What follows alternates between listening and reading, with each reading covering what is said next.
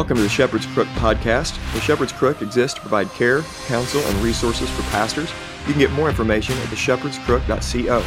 My name is Jared Sparks, and I'm a pastor coming alongside other pastors, reminding them of the chief pastor.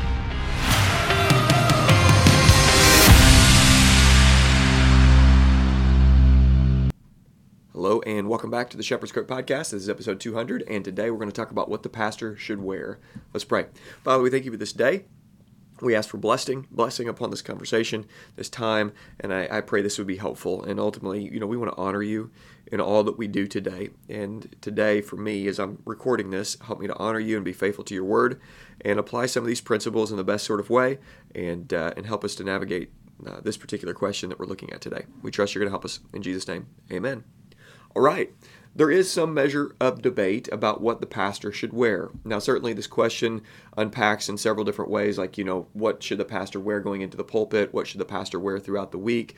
What is the history of the clerical collar? And should there be a Genevan gown or something like that when you step into the pulpit? All these questions really you know, you kind of look at and in pastoral ministry as you're thinking through this, you start to understand different uh, historical positions and you look at the scriptures and you try to navigate it and you want to be faithful and respectable and you want to keep the word the primary thing. And so you really don't want to be a distraction in how you dress. And so you're trying to navigate all these different questions and principles. And it can be somewhat difficult at times because there's not a, ton of content in the scriptures about this particular question. You look in the Old, Old Testament, you certainly see some sort of clerical or, or Levitical garb that's given and, and commanded for the Levite priests and and is that a one to one today? You know, should we therefore be set aside in the way we dress and present ourselves in, in such a way that people can visibly see that we do this work of ministry?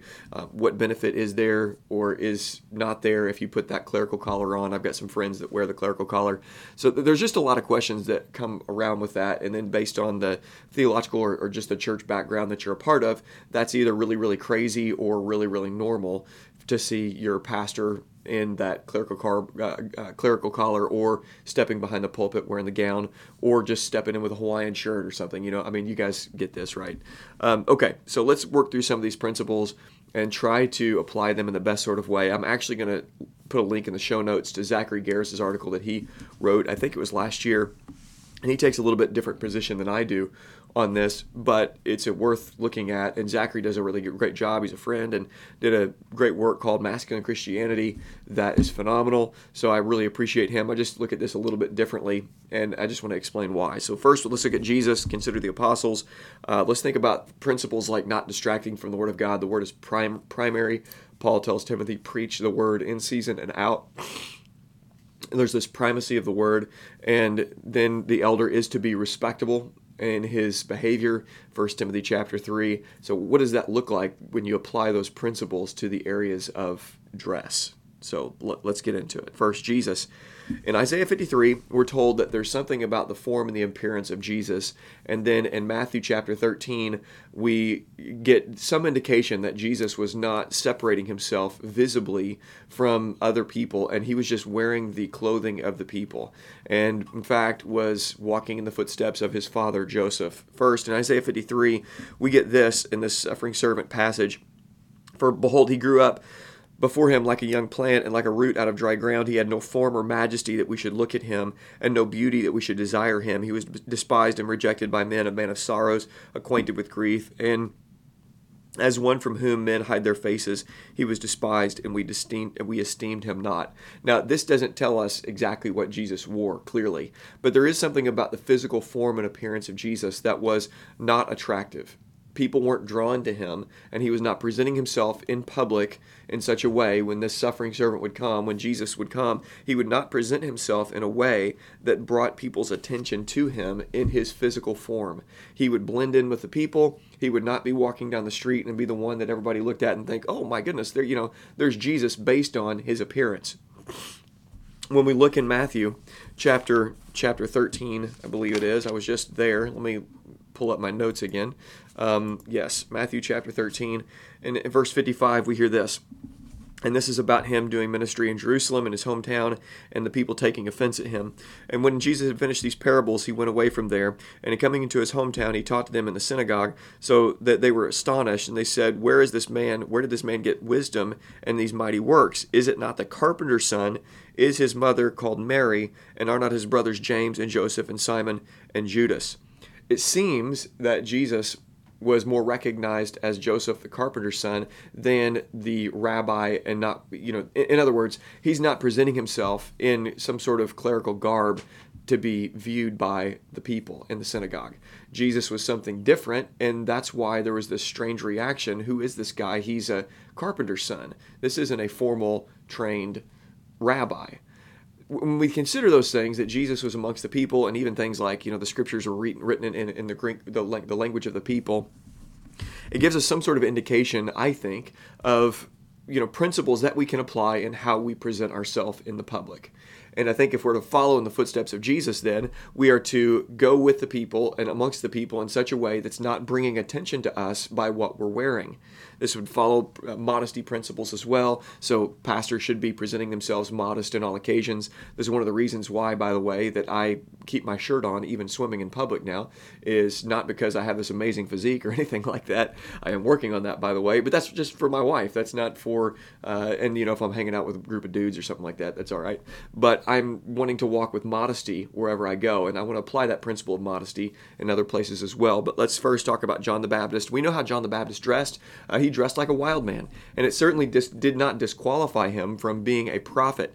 And as a prophet, proclaiming God's word and calling out those who were dressed in clerical garb, who were dressed in clothing that would have separated themselves from the people, he distinguished himself not as a man that would be looked at you know, as somebody that's, uh, you know, look at him because of how he is dressed and look at that suit that he's wearing. But I mean, we, we know that what John, John the Baptist wore.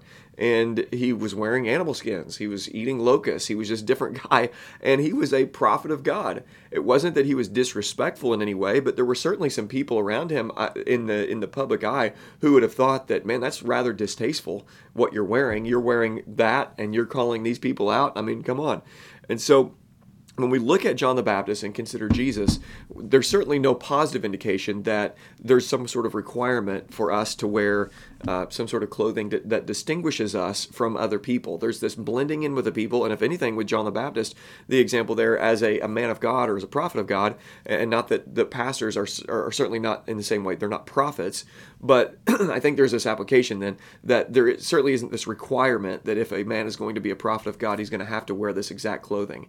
And, you know, the Levitical priests, even though it's not a one to one comparison, certainly had that clothing that we, they were required to wear, the temple clothing that they were required to wear but that is not a one to one comparison when it comes to the elder in the New Testament.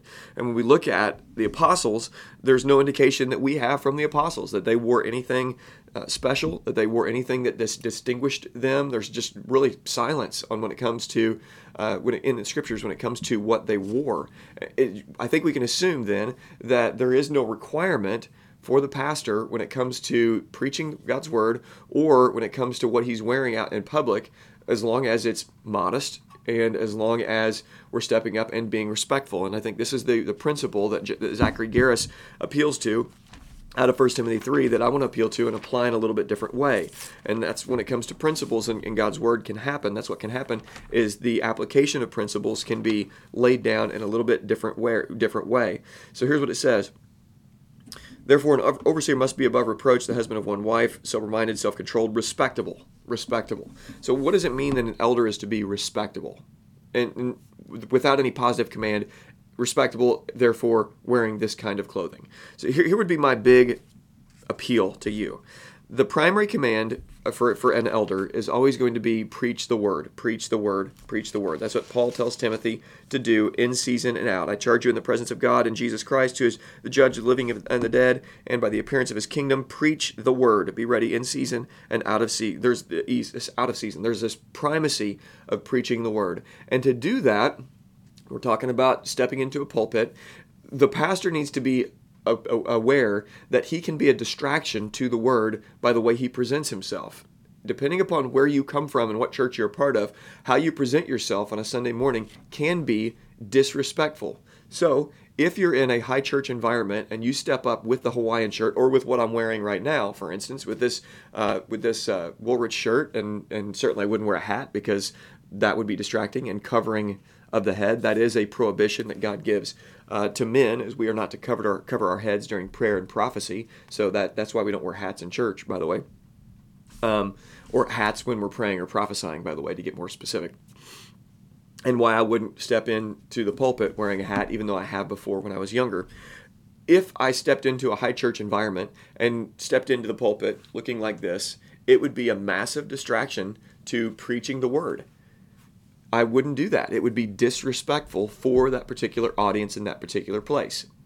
Now, at our church, if somebody was to step in and wear a cler- wear clerical garb like Martyn Lloyd-Jones did with the Genevan gown, it would be distracting because that's such a different um, cultural thing than we're used to within our church.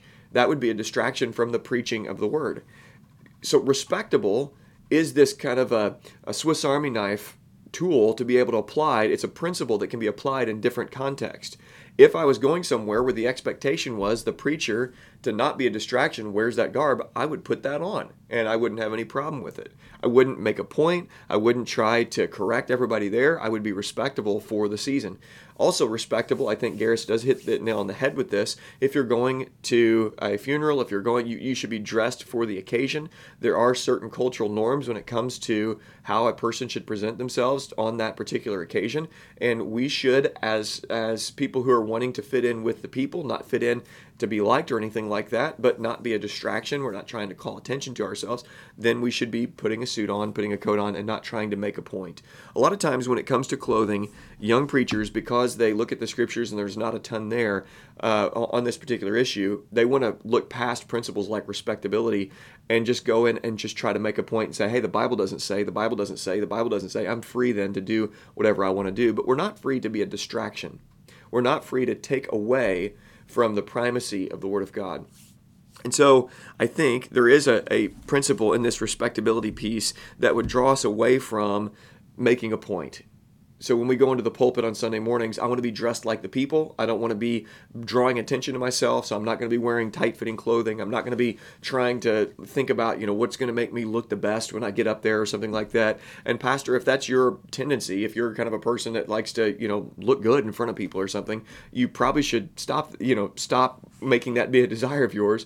Not that you want to present yourself in a disheveled way or anything, but just fit in with the people and get up there and don't be a distraction when you're preaching, the attention should not be upon you, it should be upon the Word of God, which is the argument that many people use about the Genevan gown or just putting on a gown to take away from any sort of distraction that would be there from what you wear. In fact, my friend Bill makes that exact argument, and that's he also wears a clerical collar as well throughout the week. Throughout the week, I want to present myself uh, as one of the people, and I have made this decision. I think that the scriptures being in uh, the Greek language of the people is one of the reasons that I want to walk out and just be amongst the people. I just want to be one of them. I'm also a church member, and I don't want to separate myself from from the people, and therefore I want that to be uh, revealed in what I put on the clothing that I wear. And so the whole thing is about respectability and modesty. You don't want to be taking attention or drawing attention to yourself.